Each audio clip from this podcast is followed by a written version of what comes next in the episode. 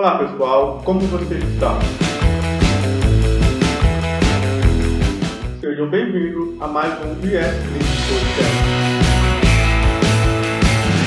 Um podcast que vai levar você as principais notícias do automobilismo, da aviação e do espaço no Brasil e no mundo. Então vamos lá.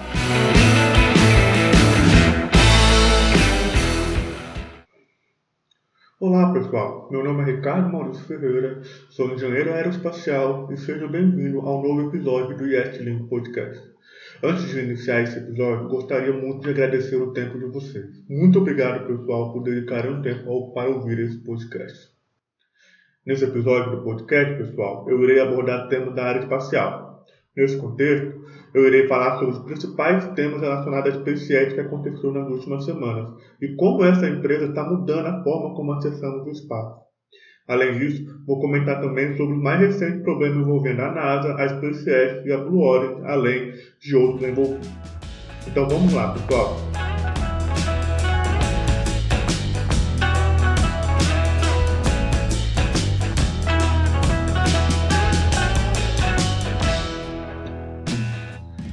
Inicialmente, pessoal, gostaria muito de falar sobre a SpaceX e como ela está mudando a forma como acessamos o espaço.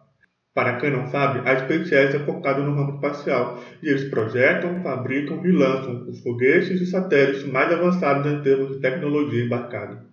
O principal nome dessa empresa, pessoal, é o Elon Musk, considerado o homem de ferro da vida real. É nessa empresa que temos o Falcon 9, o mais famoso foguete dentro dessa linha de foguete Falcon, e a constelação Starlink, e em um episódio mais para frente, nós podemos abordar melhor sobre os produtos da SpaceX. Nessa primeira parte do episódio, pessoal, eu gostaria de destacar principalmente o quão importante essa empresa está sendo para a exploração espacial. Recentemente, a SpaceX atingiu recordes até pouco tempo atrás que eu nunca sequer havia pensado. É pioneira na tecnologia de reutilização do primeiro estágio do foguete. A SpaceX conseguiu atingir um recorde de reutilização do primeiro estágio do foguete Falcon 9 no seu lançamento. Com isso, vamos a alguns dados que comprovam que a SpaceX como uma das empresas mais impressionantes do setor espacial.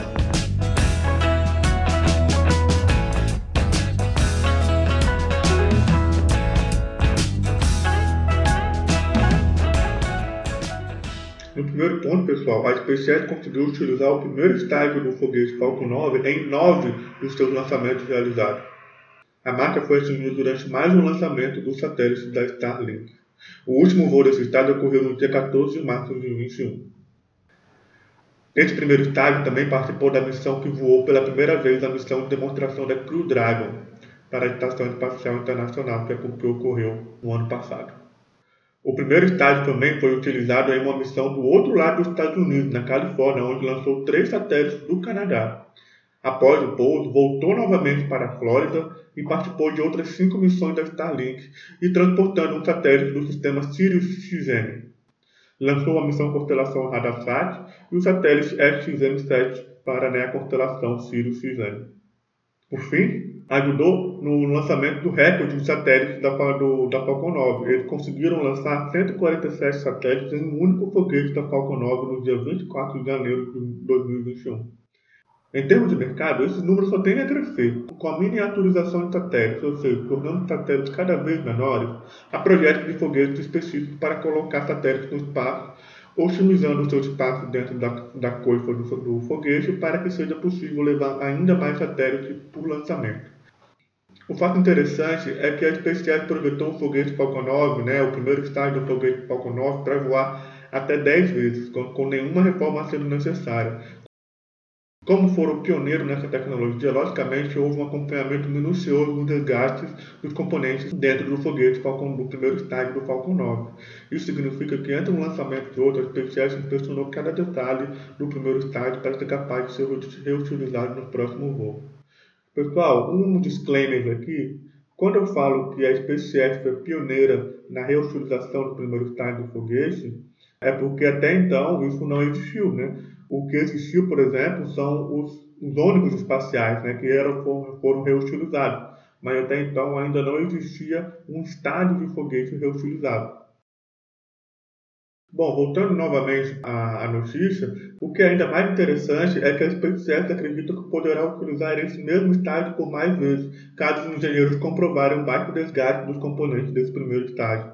Isso porque, de acordo com o consultor sênior de confiabilidade de construção da SpaceX, em um painel de discussão da Spaceport Summit, eles dizem que estão aprendendo muito com cada lançamento deste primeiro estágio, verificando os pontos de atenção que devem ser levados em consideração para aumentar ainda mais a confiabilidade deste primeiro estágio. Então, para eles, os principais pontos de atenção deste primeiro estágio está principalmente no escudo térmico do reforço e do componente do motor. Isso é um feito muito importante, né, pessoal? Porque após diversos problemas desde o início da, da empresa, né, com a falha de diversos, diversos foguetes iniciais, né, muito conhecido aí pelas mídias sociais que ficam divulgando a história da SpaceX de Elon Musk, a SpaceX conseguiu realizar um ponto histórico no estágio, no primeiro estágio do foguete. Isso evidencia o excelente trabalho dos engenheiros da SpaceX em tornar isso possível a partir de tecnologia de ponta e sempre focando no baixo custo, né, pessoal? Além de buscar por soluções de baixo custo no seu projeto, como o pouso do primeiro estágio bem sucedido, o custo de uma missão espacial também vai ficar muito barata, tornando as missões espaciais mais acessíveis para todo mundo, principalmente as missões que envolvem satélites menores como o CubeSat. Além disso, nem preciso comentar sobre a questão da nave Crew Dragon, né? Nesse domingo, no dia 2 de maio, a cápsula Crew Dragon pousou no Golfo do México, trazendo os astronautas após cinco meses na Estação Espacial Internacional. Isso conclui que é chamada de validação da missão ponta a ponta. Em outras palavras, a cápsula conseguiu levar os astronautas para a SpaceX, conseguiu realizar as atividades de mudança de local de acoplamento e agora trouxe em segurança os astronautas de volta à Terra após cinco meses na ISS.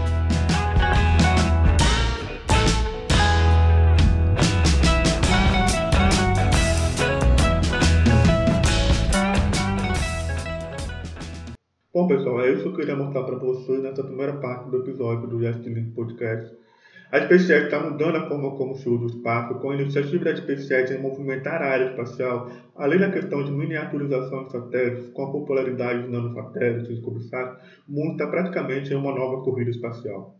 Vou terminar essa primeira parte do podcast, pessoal, com a frase do Benjamin Reed, que trabalha na SpaceX como diretor do programa de voo espacial humano. Ele diz que the more you fly, the more you learn. Isso é muito significativo, pessoal, tanto do ponto de vista de tecnologia como do ponto de vista de conhecimento. No ponto de vista de tecnologia, quanto mais você voa uma determinada, um determinado objeto, como por exemplo o primeiro estágio do satélite, você está validando cada vez mais toda a tecnologia envolvida e verificando pontos de melhoria para cada voo que utiliza do ponto de vista de conhecimento, né, conhecimento e desenvolvimento pessoal, quanto mais você pratica, quanto mais você estuda, quanto mais você corre atrás daquilo que você quer, mais você aprende, mais você melhora e mais você cresce. Essa é uma frase que eu gostaria muito de deixar marcada nesse episódio.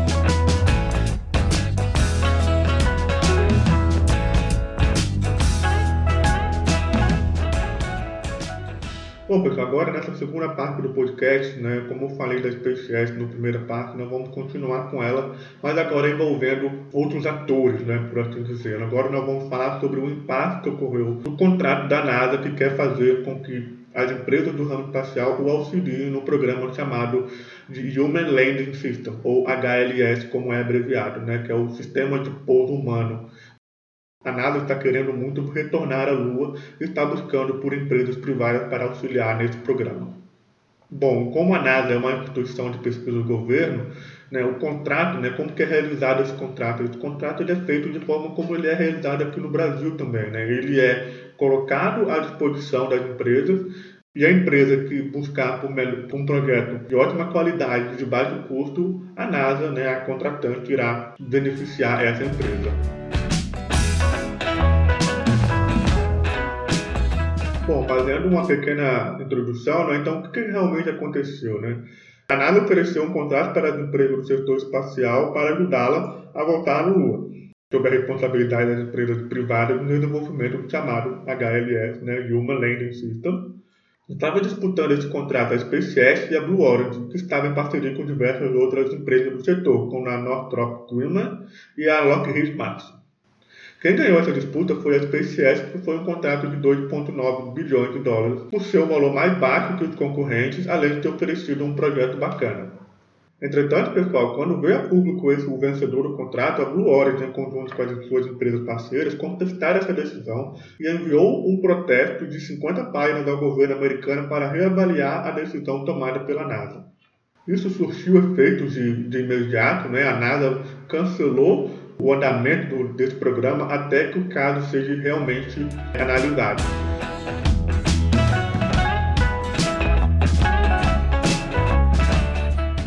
Um dos principais argumentos inseridos nesse protesto, pessoal, está no fato de que a Blue Origin e as empresas parceiras acreditam que a NASA favoreceu positivamente a SpaceX ao dizer que a NASA mexeu alguns pauzinhos assim no último minuto e ainda acredita que a NASA negociou os preços com a SpaceX e não mencionou, não colocou a Blue Origin na, na mesa para negociação.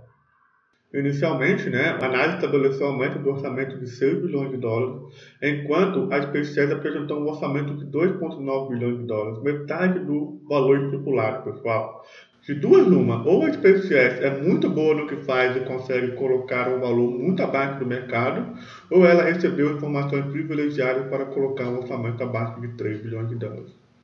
Isso porque, pessoal, a NASA disse que houve uma limitação do orçamento que obrigou a NASA a focar em apenas um competidor, visto que até aquele momento a gente recebeu apenas um quarto da alocação orçamentária total. Dos 3,3 bilhões de dólares requeridos para o ano fiscal de 2021, a NASA recebeu apenas 850 milhões de dólares. E por que isso não foi divulgado para as outras empresas que estavam concorrendo ao contrato, pessoal? Pois é, de acordo com a Blue Origin, essa mudança orçamentária não foi divulgada pelas empresas que estavam concorrendo para que fosse possível né, alterar o projeto e adequar ao novo orçamento proposto nós, né, pessoal, olhando de fora assim, vocês conseguem perceber que a NASA está favorecendo a SpaceX de uma maneira até um pouco inexplicável? Vamos ver, vamos fazer um parênteses aqui rapidão, pessoal. Uma missão espacial envolve milhões e milhões de dólares, além de possuir um ciclo de desenvolvimento longo, cerca de 5 anos pelo menos. Isso significa, pessoal, que o fato de envolver alto custo e um longo tempo para o desenvolvimento de uma missão espacial, o setor espacial tornou-se muito conservador, no sentido de que atingiu uma confiabilidade grande o suficiente para que justifique o lançamento do satélite de uma missão espacial.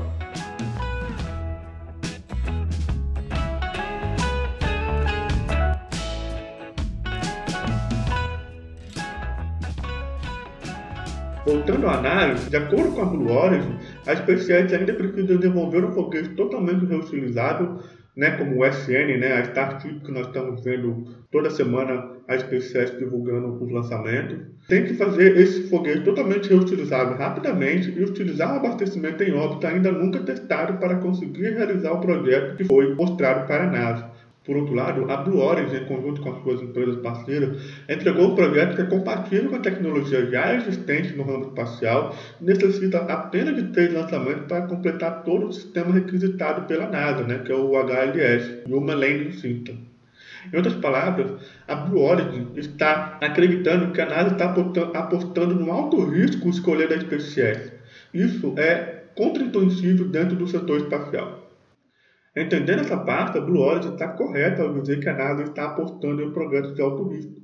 Um projeto da SpaceX, que ainda não foi validado em órbita por conta, contra um projeto que utiliza tecnologia já bem estabelecida no setor espacial. Por outro lado, né, pessoal, a gente precisa entender que se trata da SpaceX. É uma empresa do setor aeroespacial que provou ser capaz de se reinventar dentro desse setor espacial, principalmente com tecnologias de reuso de foguete e o envio do homem à Estação Espacial Internacional a partir da cápsula da Crew Dragon. É importante destacar aqui também que a Blue Origin não está sozinha, né, como foi falado em todo esse podcast. Ela tem parceria com a Lockheed Martin e a Northrop Grumman. A empresa já está consolidada no setor espacial, principalmente pelo fato de que, por exemplo, a Northrop Grumman ela é responsável pelo desenvolvimento do telescópio que vai auxiliar o telescópio Hubble no melhor entendimento do espaço profundo, né, que vai ser enviado o ano que vem, em outubro desse ano, na verdade. Ou seja, pessoal, isso aqui que a gente está vendo agora é briga de cachorro grande, é aquela briga de contrato mesmo, de duas empresas com muita vontade de querer fazer parte dessa, dessa nova corrida espacial. Bom, nós vamos acompanhar de perto né, todo esse mercado do setor espacial. o Yes Link Podcast vai acompanhar para buscar mais notícias detalhadas sobre essa questão para você, pessoal. Bom, pessoal, o Yes Link Podcast está chegando ao seu final. Gostaria de agradecer muito pela presença de todos, por terem dedicado tempo a ouvir esse podcast. Estou muito grato por isso e muito obrigado novamente. Se vocês tiverem alguma dúvida, alguma sugestão, alguma reclamação, por favor, nos envie para o e-mail yetlinkpodcast.gmail.com e eu irei lê-la com o maior prazer do mundo. Muito obrigado a todos, pessoal. Tenham uma excelente semana e até o próximo Yetlink Podcast.